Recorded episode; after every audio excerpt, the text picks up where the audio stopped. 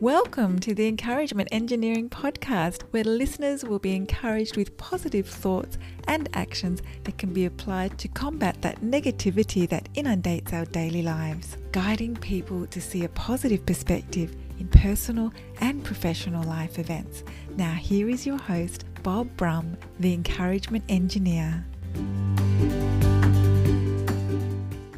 Bob Brum here, Tampa's Encouragement Engineer, offering you another encouraging quote from Plato. We can forgive a child for being afraid of the dark.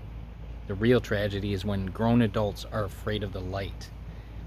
Now, you can interpret this as the meaning of the light at the end of the tunnel or the end of life, but I think of light of possibilities that occur all the time during our life.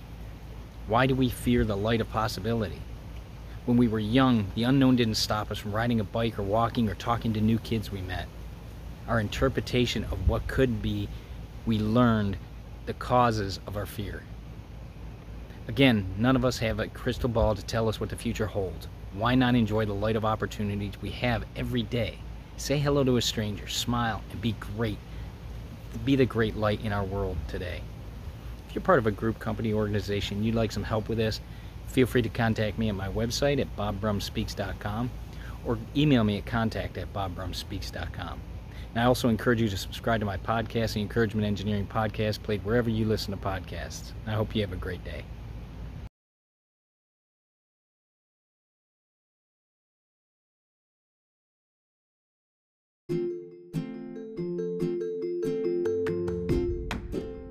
Thanks for joining us on the Encouragement Engineering Podcast. To learn more about the services Bob provides, please visit his website at Bob Brum Speaks dot com for more information. And please feel free to share this podcast to your friends.